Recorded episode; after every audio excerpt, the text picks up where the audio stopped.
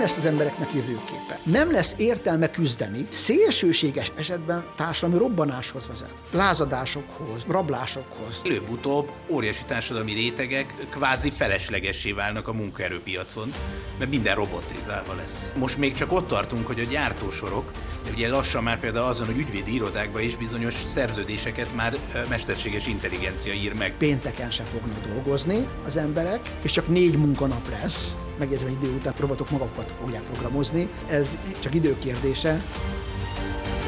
MMB Podcast. Nagy szeretettel üdvözlöm a kedves hallgatókat, Bodnár előtt vagyok, és itt van mellettem állandó, illetve majdnem állandó kérdező partnerem, Nánási Kézdi Tamás is. Szerbusztok, üdvözlöm én is a hallgatókat. Ez pedig az MMB Podcast legújabb adása, amiben az előző két adásunk tematikáján tovább haladva a Magyar Nemzeti Bank által május elején bemutatott új fenntartható közgazdaságtan című globális vitairat egyik kiemelt témakörével ö, foglalkozunk ma is. Legutóbbi műsorunkban Vornák Balázs volt a vendégünk, akivel arról beszélgettünk, hogy az új közgazdasági megközelítés alapvetően a jelenlegi gazdasági mechanizmus fenntarthatatlansága miatt vált szükségszerűvé, mivel több ok miatt is kijelenthetjük, hogy a fejlett országok elérték a növekedési korlátjukat. És ezeket az okokat igyekeztünk a rendelkezésre álló időben végigbeszélni. Ma hasonló témával foglalkozunk, hiszen az országokon belül, illetve az országok között fennálló jövedelmi és vagyoni egyenlőtlenség lesz a téma, ami minden jel szerint jelentősen hátráltathatja a fenntartható növekedést és a felzárkózást. Mai vendégünk pedig Tóth Ferenc, az MNB vezető közgazdasági szakértője, aki a vitairat vonatkozó fejezetének szerzője. Isten hozott a stúdióban, Feri. Sziasztok, üdvözlöm a hallgatókat! Uh, hol is kezdjük? Uh, 2018-as adatok szerint a világ leggazdagabb 1%-a a világ számon tartott uh, vagyonának nagyjából a felével rendelkezik. És ez az adat már önmagában is kellően érzékelteti, hogy amikor vagyoni egyenlőtlenséget emlegetünk, akkor sok esetben valóban nagyon szélsőséges különbségekről beszélhetünk. Hogyan jutott ide a világ? Mi tette lehetővé, hogy az egyik oldalon ilyen mértéktelen tőkefelhalmozás valósuljon meg, miközben a, vannak fejlett országok, ahol jelentős számban sodródnak emberek a társadalmak perifériájára. A dolgokat tulajdonképpen 1980-as évektől érdemes visszavezetni. Hm. Utólag azt mondhatjuk, hogy nem vették észre a közgazdászok, hogy akkor elindult egy elmozdulás. Tehát, hogy egyrészt a piaci liberalizáció, a dereguláció kapcsán, tehát egyre lazább volt a szabályozás, ez lehetővé tette olyan nagyvállalatok kialakulását, ahol hatalmas tőkekoncentráció valósult meg. És ez a tőkekoncentráció tulajdonképpen vezetett oda, hogy nem csak a fejlődő országokban, egy ugye mindig, amikor a vagyoni, meg jövedelmi problémákról beszélünk, mindig azt hiszük, hogy a fejletlen országokban van ez. Ez egy nagy meglepetés volt, hogy nem, már Amerikában is egy igen jelentős változás volt, tehát 80-as évektől kezdve a középréteg az kezdett elszegényedni. És a gazdag réteg viszont egyre nagyobb és nagyobb jövedelemre és vagyonra tett szert. Ez a kettő nagyon összefügg. Tehát akinek egyébként nagyobb vagyona van, az nagyon nagy valószínűséggel nagyobb jövedelemmel is rendelkezik, hiszen önmagában a vagyon is termel jövedelmet. Gondoljunk csak a részvény kapcsán a hozamokra, vagy egy állampapíroknak a kamataira. Tehát, hogy ha nem is dolgoznak annyira, akkor is termel. Csak azt vetném fel, ugye, hogy ez nagyon érdekes, amit mondasz. Ugye klasszikusan azt szoktuk mondani, hogy van a gazdag észak, és van a nyomorgó dél, már a Föld viszonylatában, globális viszonylatban. Ez képest te azt állítod, vagy az, az látható az adatokban, hogy ez akár a fejlett országokon belül is jelentkezik ez, a, ez az egyre ordítóbb és egyre nagyobb különbség. Abszolút. Amerikai Egyesült Államok a legjobb példa. Tehát csináltak egy olyan felmérést is, hogy megkérdezték az embereket, hogy mi lenne az ideális vagyoneloszlás. És akkor felosztották a USA lakosságát öt csoportra.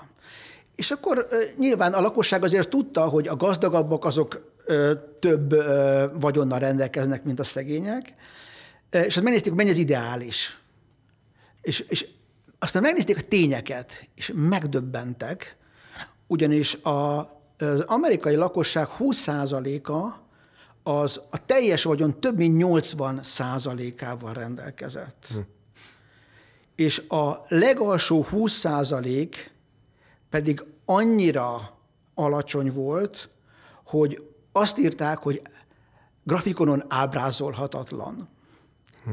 Tehát a nulla körüli, körül mozgott, annyira alacsony volt a legalsó 20%-nak a, a vagyona. Ez, ez nagyon jellemzi a, azt a helyzetet, amit hát talán nem mindenki ö, szembesült vele. A, a másik ilyen nagyon fontos kérdés például, ö, ha már egy országokról beszélünk, akkor Kína. Uh-huh. Ugye Kínában egy hatalmas változás történt a 80-as évek óta, ott ö, több száz millió ember jött ki a mély szegénységből, és ö, került mondjuk egy ilyen, a kínai szempontból mindenképp egy középosztály kategóriában, ami persze alacsonyabb, mint jövedelmi szintet jelent, mint mondjuk Amerikában, de az korábbiakhoz képest egy nagyon jelentős változás volt. Tehát a szegénység az nagyon csökkent Kínában. Ugyanakkor a vagyoni és jövedelmi egyenlőtlenség az nem teljesen. Ugyanis a gazdagok viszont sokkal gyorsabban gazdagodtak meg, és jobban nagyobb mértékben, mint a szegények. Tehát vagyoni egyenlőtlenség azért, és jövedelmi egyenlőtlenség van azért Kínában, de ennek ellenére az elmondható, hogy a szegénység az hatalmas mértékben csökkent. És tulajdonképpen ezért nagyon fontos, hogy tehát nem csak a jövedelmi különbségek a fontosak, hanem az, hogy a szegény réteg legyen minél kisebb, vagy illetve hát annak a megszüntetése legyen a cél, hogy mindenkinek legalább egy alap szükségletét ki tudják elégíteni, tehát élelmiszer, lakhatás, tiszta ivóvíz, ilyesmi. Ugyanakkor a, ez a távolodó trend, tehát hogy a, hogy a vagyonosak és a vagyontalanok, szegények között nő az olló, nő a rés, az talán más hol is trendszerűen jelentkezik, például az OECD tagországok körében. Nem tudom, megfigyelhető egy ilyen általános trend, akiket úgy általában fejletteknek szok, szokás nevezni, szoktunk az, nevezni.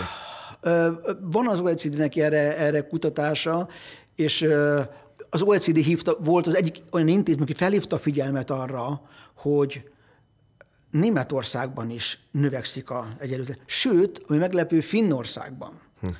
A, az azért meglepő, mert a skandináv országok jellemzően évtizedek óta azok az országok, ahol viszonylag alacsonyak a jövedelmi és vagyoni egyenlőtlenségek. Klasszikus jóléti modell alapján működnek. Abszolút. Tehát, hogy ott működik az, hogy az als, hogy egy nagyon jelentős adózással, nézzük meg ugye a svéd adórendszert, tehát hogy egy erőteljes adóztatással elvonják a gazdagoktól a jövedelem egy részét, és azt a szegény rétegek felhozására használják. Ez, ez gyakorlatilag működött Svédországban a elmúlt több évtizedben. Ennek ellenére Svédországnál lehet megfigyelni azt, hogy ott is egy kicsikét növekedett az egyenlőtlenség, de még mindig nem olyan nagy mértékben.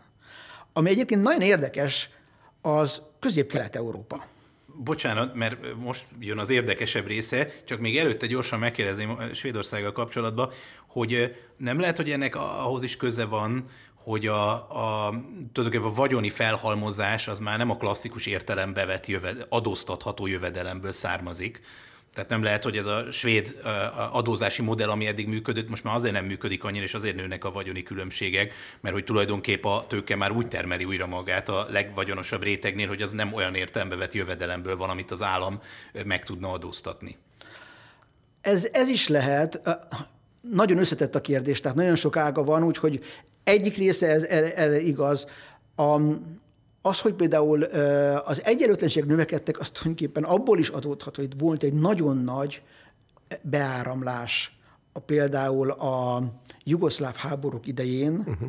százezrek mentek Svédországban. És a mai napig is van egyfajta beáramlás. Uh-huh. És jellemzően ezek a rétegek alacsony jövedelmű rétegek. És nem tudnak ebből mozdulni sem valószínűleg erről a szinten. És nehezen. Nehezen, nehezen uh-huh. integrálódnak a társadalomba, és emiatt nehezen, tehát emiatt is lehet, hogy növekedett. Amit mondasz, hogy a nagyobb vagyonnak azért az szerintem elég elismer, vagy köztudott, hogy nagyon sok svéd megy külföldre az adózás miatt. Ugye a legjobb példa erre az abba volt. Az abbának volt egy időszaka, hogy 98 százalék volt az adó teher rajtuk, ezért a pénzüket máshol fektették be.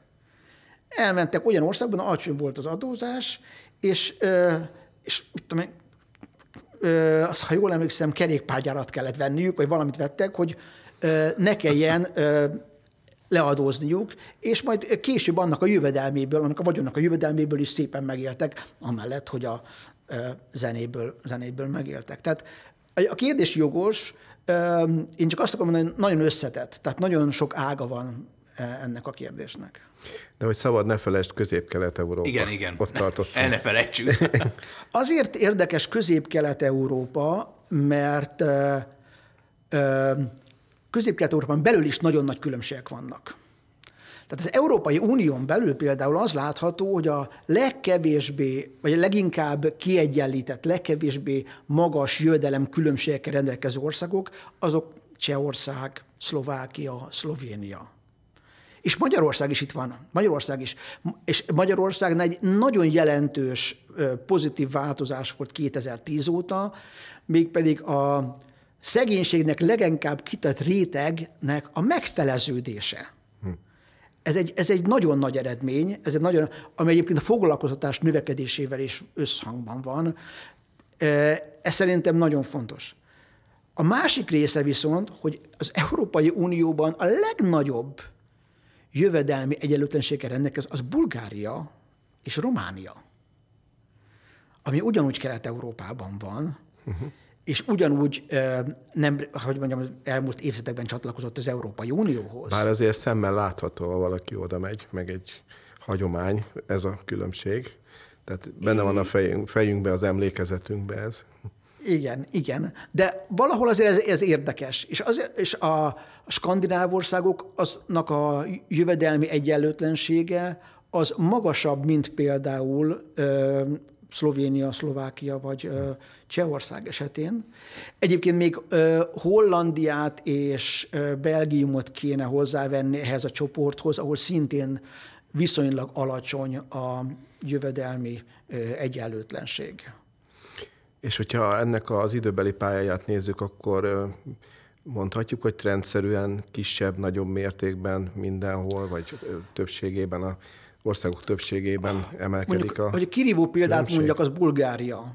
Tehát ott nem csak az, hogy mondjuk az utóbbi 10-15 évben, hogy, hogy magas a szint, hanem növekvő. Uh-huh. Tehát, az, az egy, az, tehát Bulgária egy nagy probléma. Uh-huh. De például, hogy kicsit globálisabban nézzük, dél is egy probléma, ott, ahol korábban talán nem volt annyira nagy, de most egy nagy kihívással szembesülnek, mert egyre növekvő a jövedelmi különbségek. Tehát ott egy nagy kihívás. Egyébként azt mondjuk általában, hogy a világ leginkább ö, legrosszabb ö, jövedelmi ö, szintű ország, ahol a legnagyobb különbségeket tapasztaljuk, az Dél-Afrikai Köztársaság. De egyébként Dél-Amerika még az, ahol, ahol nagyon jelentősek a különbségek. És ez általában azt is jelenti, hogy ezekben az országokban nagyon nagy a szegény réteg. Lassan tíz éve, hogy megjelent Thomas Piketty hát akkor elég nagy hatású könyve, ugye a tőke a 21. században, és az teljesen összevág azzal, amit te is mondasz, mert ő nem csak a vagyoni különbségekre hívta fel a figyelmet, hanem ugye a kötetnek az volt az egy központi gondolata, hogy ezek a különbségek folyamatosan nőnek, emelkednek. Tehát, és ezt már ugye ő akkor megjósolta, hogy ez egy óriási probléma lesz nem csak a fejlett világban, hanem úgy globálisan, globális értelemben is, és beláthatatlan következményekkel ö, járhat. Most ugye egykori szocialista országként azt láttuk, hogy a, meg tapasztaltuk, hogy milyen a túlzott egyenlőség, illetve a túlzott egyenlőségre való törekvésnek a következménye, de végül is milyen következményekkel járhat hosszú távon a, a, az egyen, a túlzott egyenlőtlenség? Tehát mire kell itt gondolni? A, ugye az egyenlőség, egyenlőtlenség kérdésében ugye azt, azt nagyon jó, hogy ezt említetted, hogy a szocialista országokban volt ez az egyenlőségre való törekvés. Ugye ezt, azt láttuk, hogy abszolút nem hatékony, Megjegyzem, nem is feltétlen igaz. Erre talán a Kambodzsa volt a leginkább jellemző, ahol Kambodzsában azt mondták, hogy mindenki egyenlő, senkinek nincs vagyona, de ott is kialakult egyébként egy elit, aki az egyenlők között is egyenlőbb volt, és jóval nagyobb vagyonnal rendelkezett. De azt lehet mondani, hogy az egyenlőség az elveszi az ambíciót az emberektől, hogy többet akarjanak, hogy innovációkat valósítsanak meg, hogy arra törekedjenek, hogy többet dolgozzanak. Nincs motivációjuk. Igen, tehát elveszítik a motivációt, és elveszítik azt, hogy a társadalmi mobilitás keretében egy alsóbb jövedelmi rétegből egy felsőbb jövedelmi rétegbe menjenek át. Ugye ez a hajtó erő, ez hiányzik az egyenlőségre való törekvésnél. Viszont az egyenlőtlenségnél nagyon nehéz megmondani, hogy mi az a szint, mondták, hogy optimális szint, de inkább azt mondanám, hogy a még elviselhető szint. Hogy, hogy ezt, ezt megtalálni, ezt, ezt nagyon nehéz, de azt lehet mondani, hogy ha túlzott az egyenlőtlenség, az az egész nemzetgazdaságnak rossz lehet. Tehát az akkor már nem, fog, nem lesz az embereknek jövőképe az alsóbb rétegeknek nem lesz értelme küzdeni, mert azt mondják, hogy annyira szegények, hogy úgysem tudunk soha feljebb menni egy, egy felsőbb szintre, ahol már ö, tudnám a gyerekeimet tanítatni, és akkor legyen valami segély, amiből túlillek és kész. Na most ez, ez, nem, ez nem jó.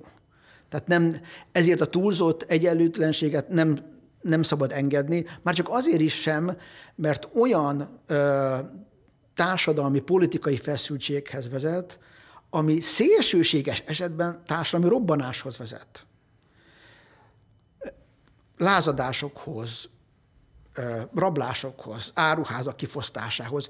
Tehát, hogy a világ bizonyos részein azért ezt ma is látható, hogy előfordulnak ilyenek, amikor az emberek úgy érzik, hogy már mindegy, és nem félnek attól sem, hogy a bűnügy területére mozogjanak. Tehát fontos, hogy az államok az, egy, az jövedelmi egyenlőtlenségeket kordában tartsák.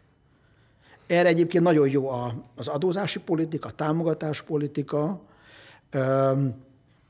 és ezt minden állam törekszik. Vannak ilyen számítások, hogy az adózás előtt és adózás után hogy változnak a jövedelmi egyenlőtlenségek, vagy a jövedelmek, és ugye minden országnál tapasztalható, hogy az adózás után csökkennek a jövedelmi egyenlőtlenségek. Nyilván ez országonként különböző.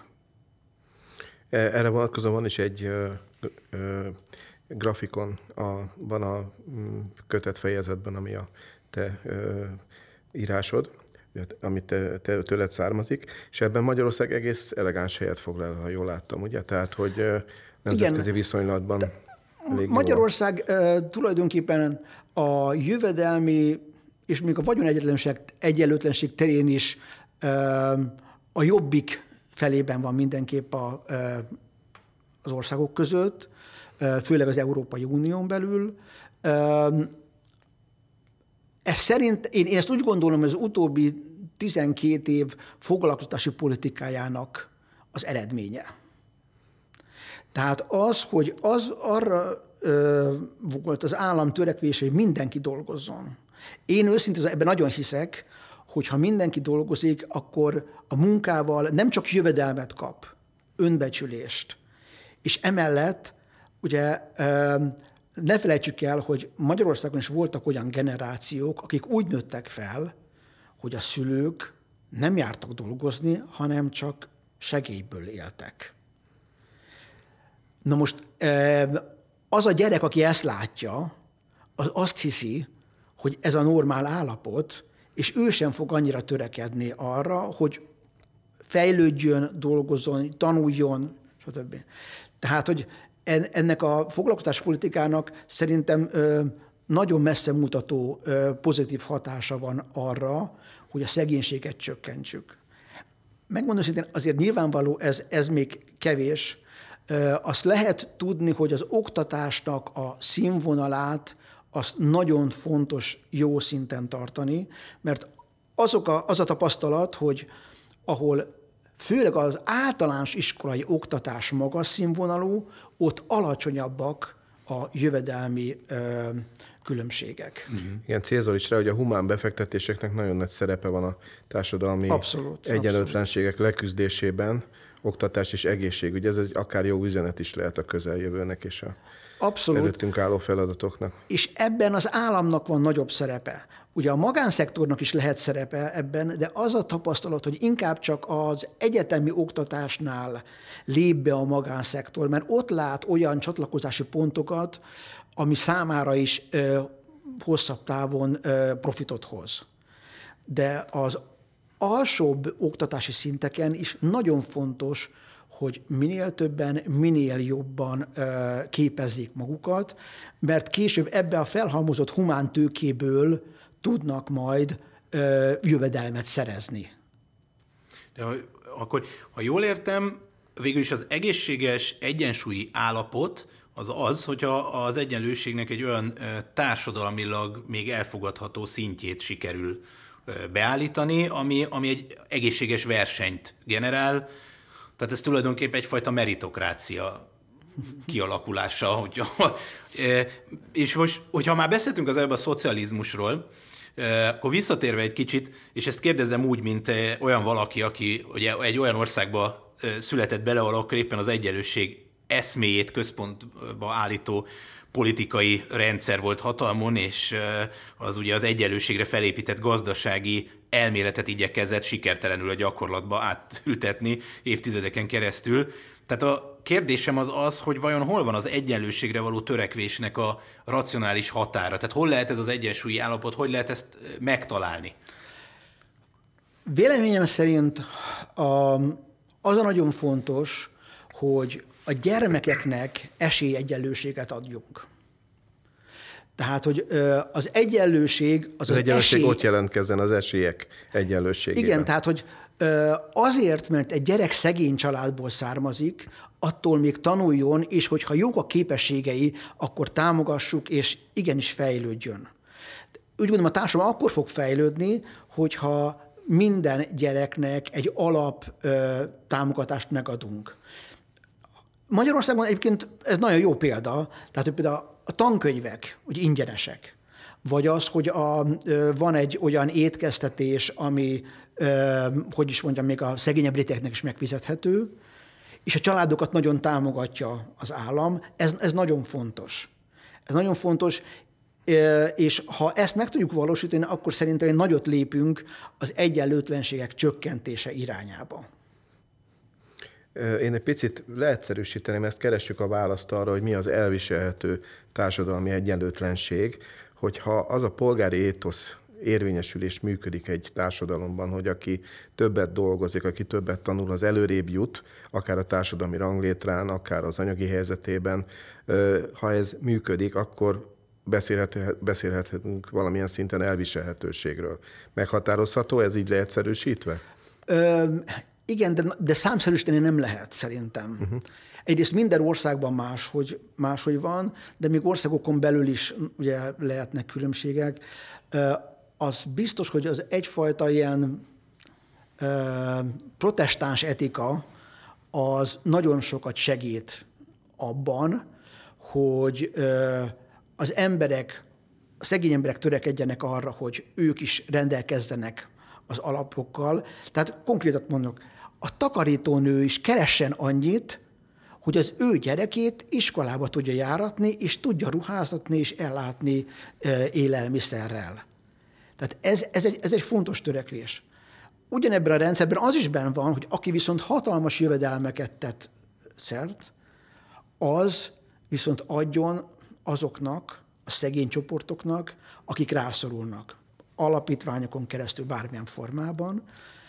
Én úgy gondolom, hogy ez is a protestáns etika része, és ez egyébként nagyon gyakran meg is valósul, tehát a fejlett országokban azért lehet látni, hogy minél fejlettebb egy ország, a gazdagok annál inkább hajlandók támogatni a, a szegényebb rétegeket, és sajnos minél szegényebb egy ország, ott a felső nagyon szűk réteg annál gazdagabb, lássuk Afrikát, akik nem feltétlenül azt fogják célul tűzni, hogy az alsóbb rétegek minél jobban éljenek. Tehát annál kevésbé szolidáris a Igen. felső réteg, minél szegényebb A szolidaritás, ország? pontosan. Igen. A szolidaritás szerintem egy nagyon fontos szempont abba, hogy, tehát, hogy segítsünk a, főleg azokon, akik hajlandók tenni valamit, csak van egy korlátjuk, egy jövedelmi korlátjuk, ami nem engedi őket. Tehát én azokat nagyon, nagyon támogatnám. Tehát például az egyetemi felvételek, felvételiknél ö, nagyon fontos, hogy azért legyenek állami finanszírozású részek, hogy azok a fiatalok, akiknek nincs jövedelmük, de ö, okosak ö, és ö, hajlandók tanulni, azok is tudjanak ö, akár egyetemi szinten is ö, oktatásban részesülni. Ez, érdekes, amit mondasz, mert ugye a, a mondatod első fele, vagy a gondolatod első fele, az az önkéntességről szólt, a vége az viszont már egyfajta szabályozásról. És ugye, ha abból indulunk ki, hogy a piac önmagában az egyenlőtlenségek növekedése irányába hat, akkor tulajdonképpen lényegében végső soron, ez az én megfejtésem, hogy az államoknak célszerű ö, valamilyen fajta beavatkozással mérsékelni ezeket a trendeket. Ö, tulajdonképpen akkor elmondható, hogy itt a megoldás a, az államok kezében van, ugye, amellett, amit te is mondtál, hogy, hogy a protestáns etika által vezérelt önkéntesség ö, mellett. Az állami beavatkozás nagyon fontos lehet a jövedelmi egyenlőtlenség csökkentésénél. Ugye ennek legfontosabb része az adópolitika. Az adózással tulajdonképpen az állam ugye azt teszi, hogy a magasabb jövedelmi osztályoktól elvesz bizonyos összeget annak érdekében, hogy az alacsonyabb jövedelemmel rendelkezőket támogassa. Erre nagyon jó példa ugye a családtámogatási rendszerek, rendszerek működése. Emellett az állam ugye mondhatjuk még az adópolitikán túlmutatóan ugye lehetnek célzott támogatási rendszereik, és ami nagyon, ez nagyon fontos, hogy célzott legyen. Ugyanis az államnak azért nincs korlátlan pénze.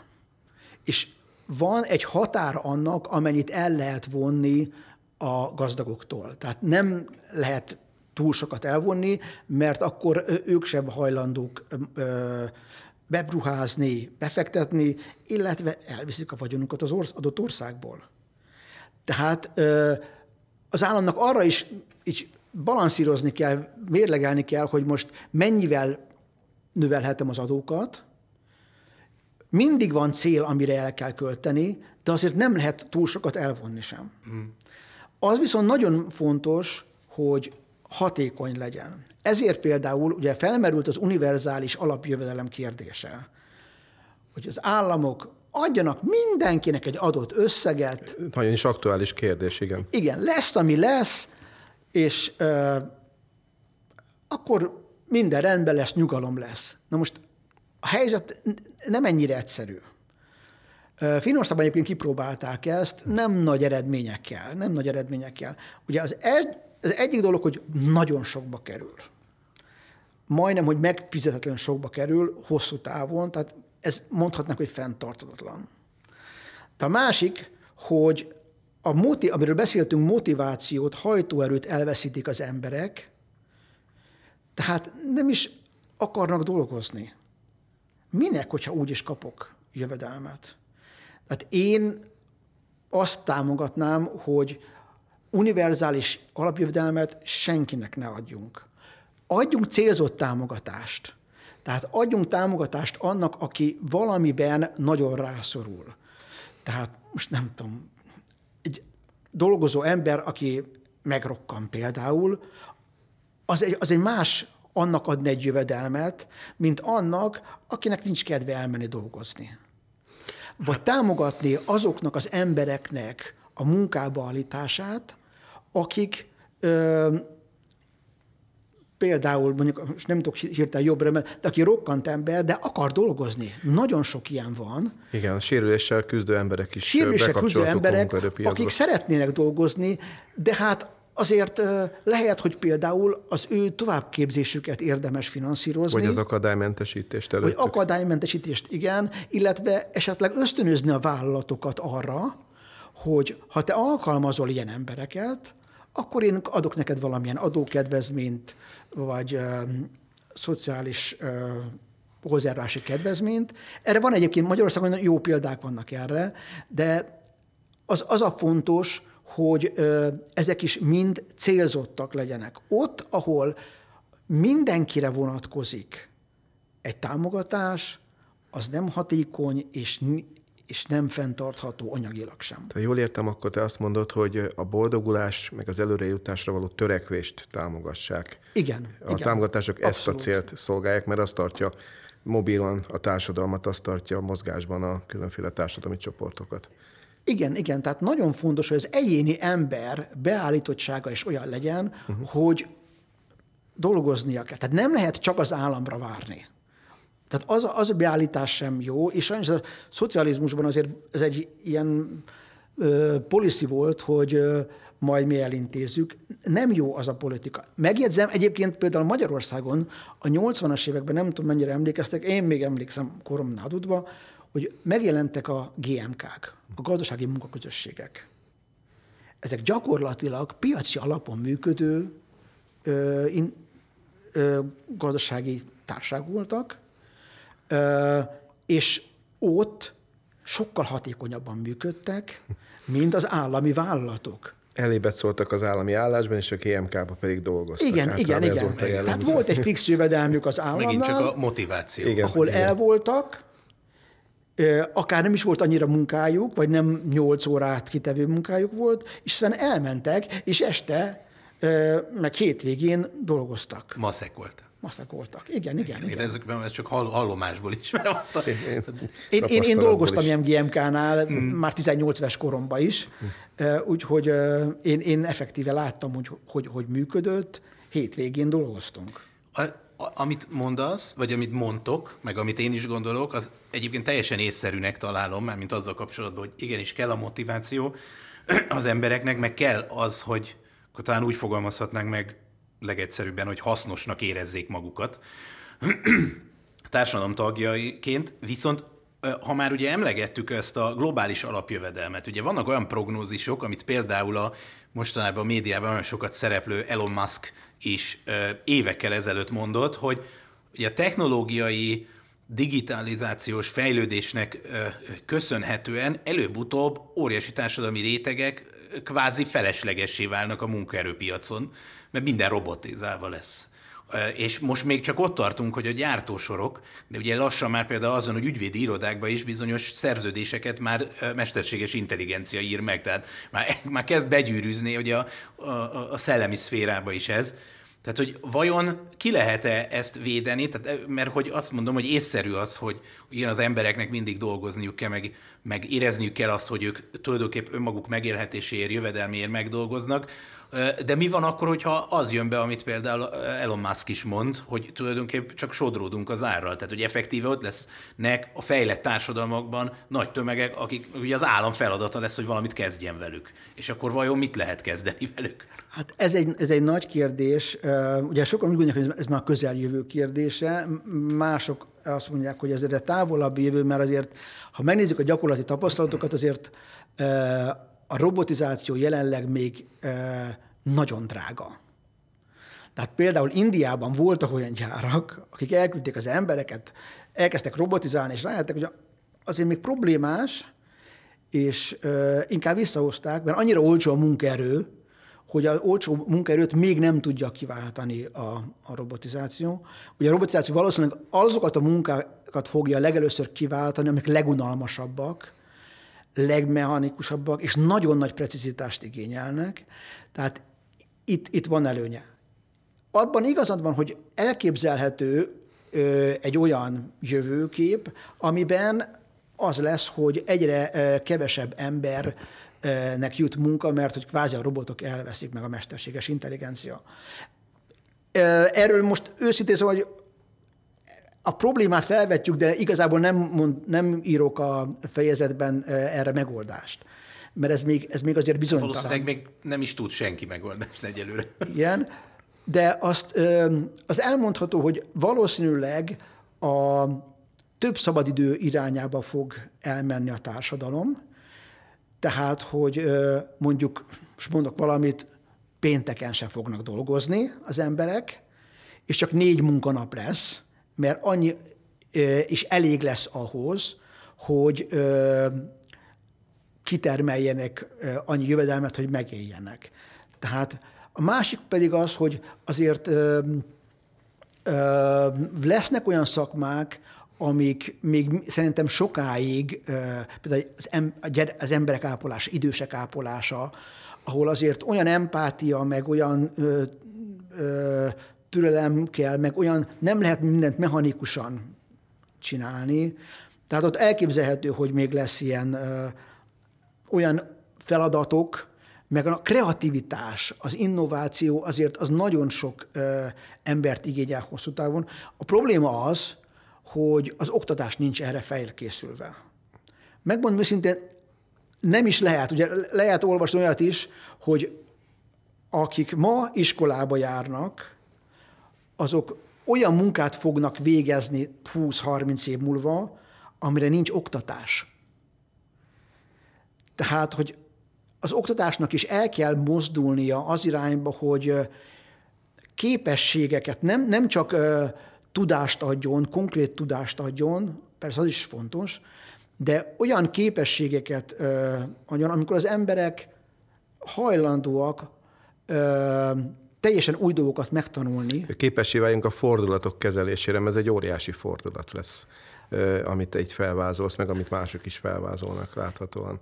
Igen, ez, ez, ez biztos, hogy a, tehát a, mesterséges intelligencia és a, és a robotizáció, uh-huh.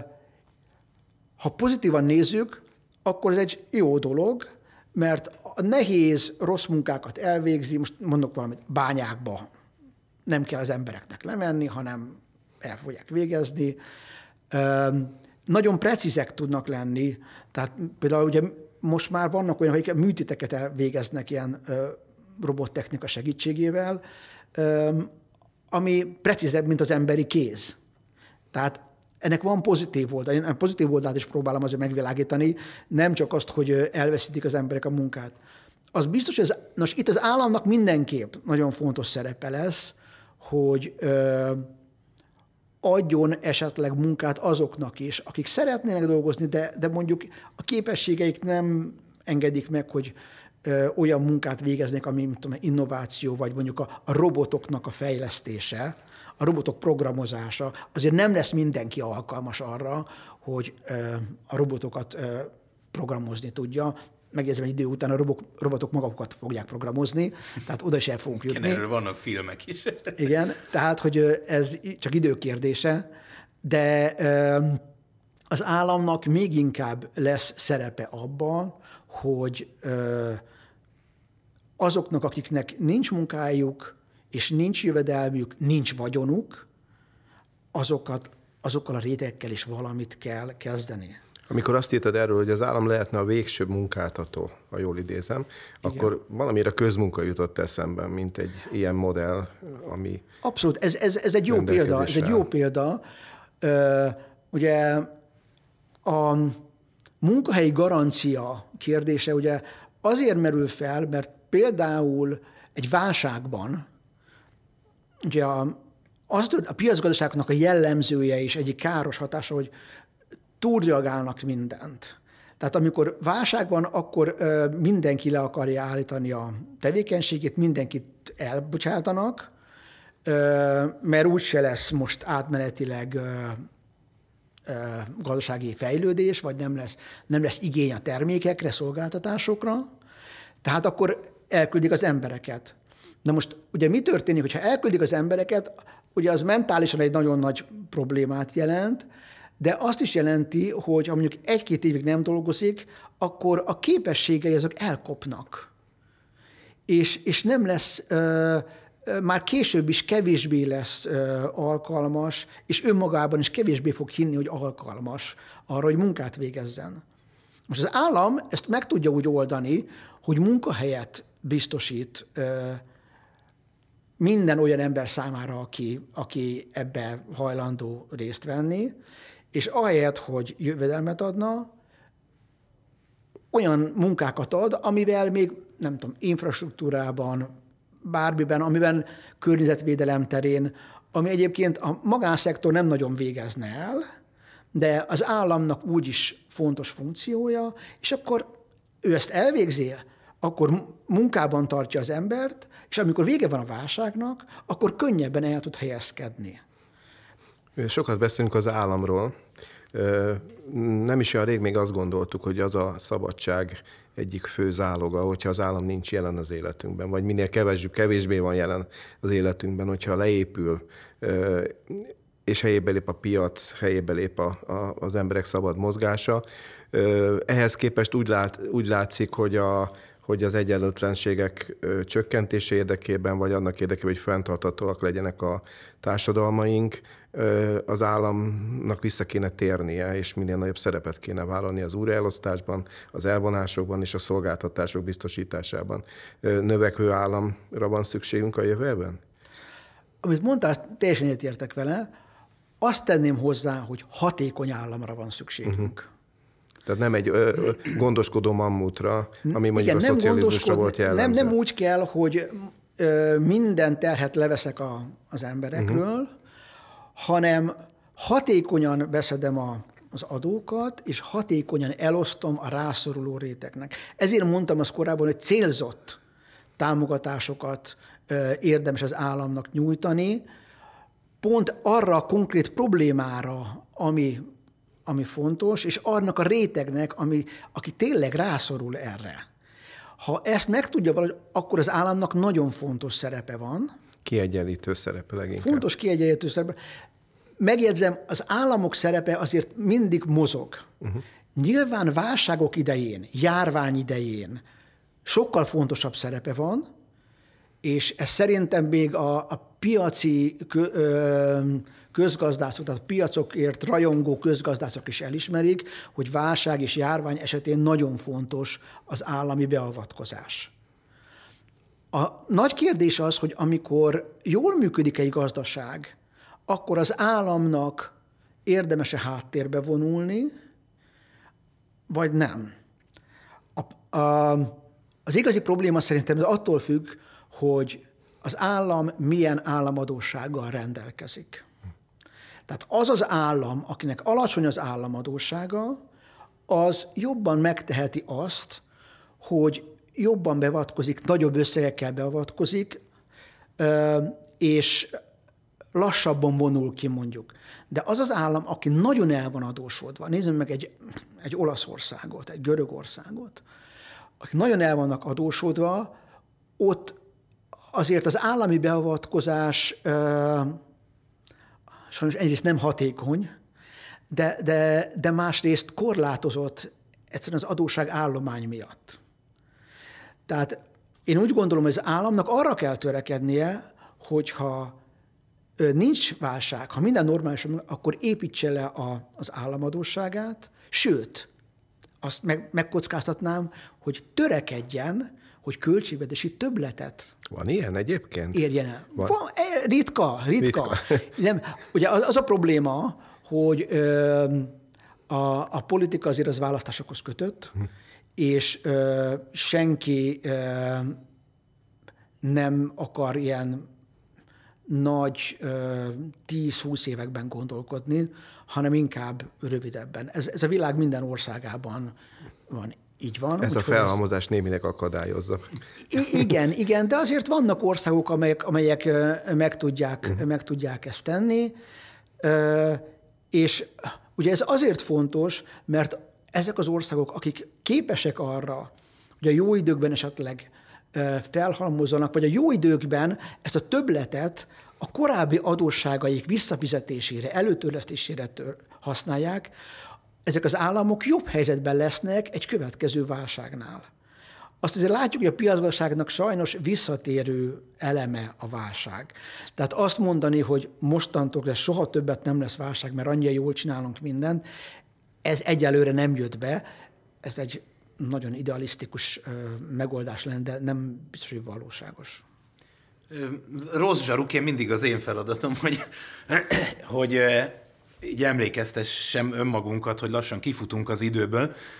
Úgyhogy van még egy olyan téma, amit nem érintettünk, mert beszéltünk itt a, Beszéltünk itt ugye a, a vagyonos emberek felelősségéről, beszéltünk a nagyvállalatok felelősségéről, nagyon sokat beszéltünk az állam szerepéről, de hogy egy kicsit haza is beszéljünk, hogy uh, mit tudnak tenni a jegybankok, foglalkoznak-e egyáltalán a jegybankok ezzel a témával? Most nyilván nem a Magyar Nemzeti Bankra gondolok, mert ugye mi a mi most is saját globális vitairatunkról beszélünk éppen, Igen. de hogy egyébként van-e a jegybankoknak, vagy látsz-e a jegybankoknak szerepét a vagyoni és jövedelmi egyenlőtlenségek kezelésében?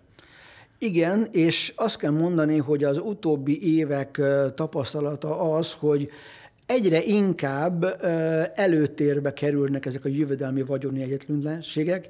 Ezt onnan is lehet egyébként tudni, hogy a BIS például készített egy olyan kimutatást, hogy ez a téma mennyire jelenik meg a jegybanki kommunikációban.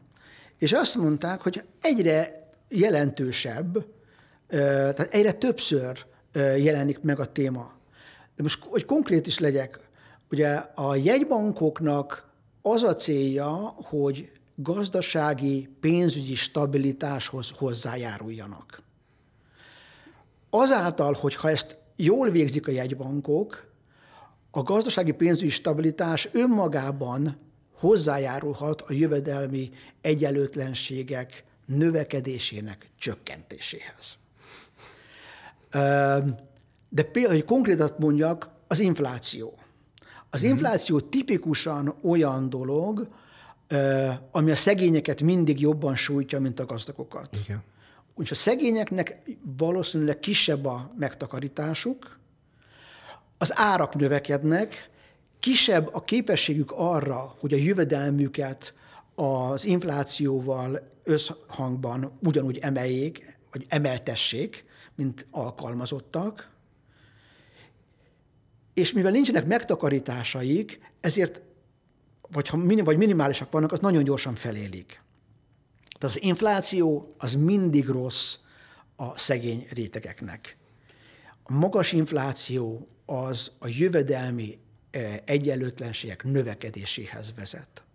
A gazdag embernek van ö, e, nagy vagyona, amibőlnek a hozamában is el tud élni. Ha felmennek a kamatok, akkor valószínűleg mint az állampapír kamatok is felmennek. Tehát ő gyakorlatilag le van kicsit fedezve, mondhatjuk ezt. A szegény rétegek nincsenek. Tehát ezért nagyon fontos az, ami az MNB-nek is a, a törvény szerinti első számú feladata, az árstabilitás fenntartása, megőrzése. Ugye ez, nálunk ez a, ugye nem azt jelenti, hogy nulla infláció. Magyarországon ez 3 os inflációt jelent egy plusz-minusz 1 os toleranciasával, de mindenképp arra kell törekedni a központi banknak, és erre is törekednek, hogy az inflációt kordában tartsák. És szerintem ez ebben nagyon fontos szerepük van a jegybankoknak, tehát én azt tudom mondani összességében, hogy a jegybankok az infláció kordában tartásával, a pénzügyi szabályozással, amit szintén ne felejtsünk el, a, ami a deregulációt követően 2008 után egyre egyértelműbbé vált a központi bankok számára, hogy igenis szabályozni kell. Egy jelentős szabályozási hullám indult el 2008 után, amiben a, a központi banknak nagyon fontos szerepe volt, és tehát ezzel a szabályozási funkciójukkal és ö, avval, hogy hozzájárulnak a pénzügyi és gazdasági stabilitáshoz, igenis a központi bankok hozzájárulnak ahhoz, hogy ne legyenek túlzott egyenlőtlenségek a jövedelmek terén. És ja, ahogy Virág Barnabás alelnök úr is mondta, az infláció a fő ellenfelünk. Igen, most egyetértek. Én tudnám folytatni még ezt a beszélgetést, de lejárt az időnk. Nagyon köszönöm, Feri, hogy itt voltál velünk. megtiszteltetés volt. És nagyon köszönöm a hallgatóknak is, akik ma velünk tartottak. Nem sokára jelentkezünk egy új adással, és ahogy szoktam mondani, addig is kövessenek minket minden közösségi platformunkon és az MNB honlapján, illetve az MNB YouTube csatornáján. Viszont hallásra! Viszont hallásra, köszönjük! Az adásban elhangzottak a beszélgetésben résztvevők saját véleményét tükrözik, amely nem feltétlenül egyezik a Magyar Nemzeti Bank véleményével, így azok nem tekinthetőek jegybanki álláspontnak.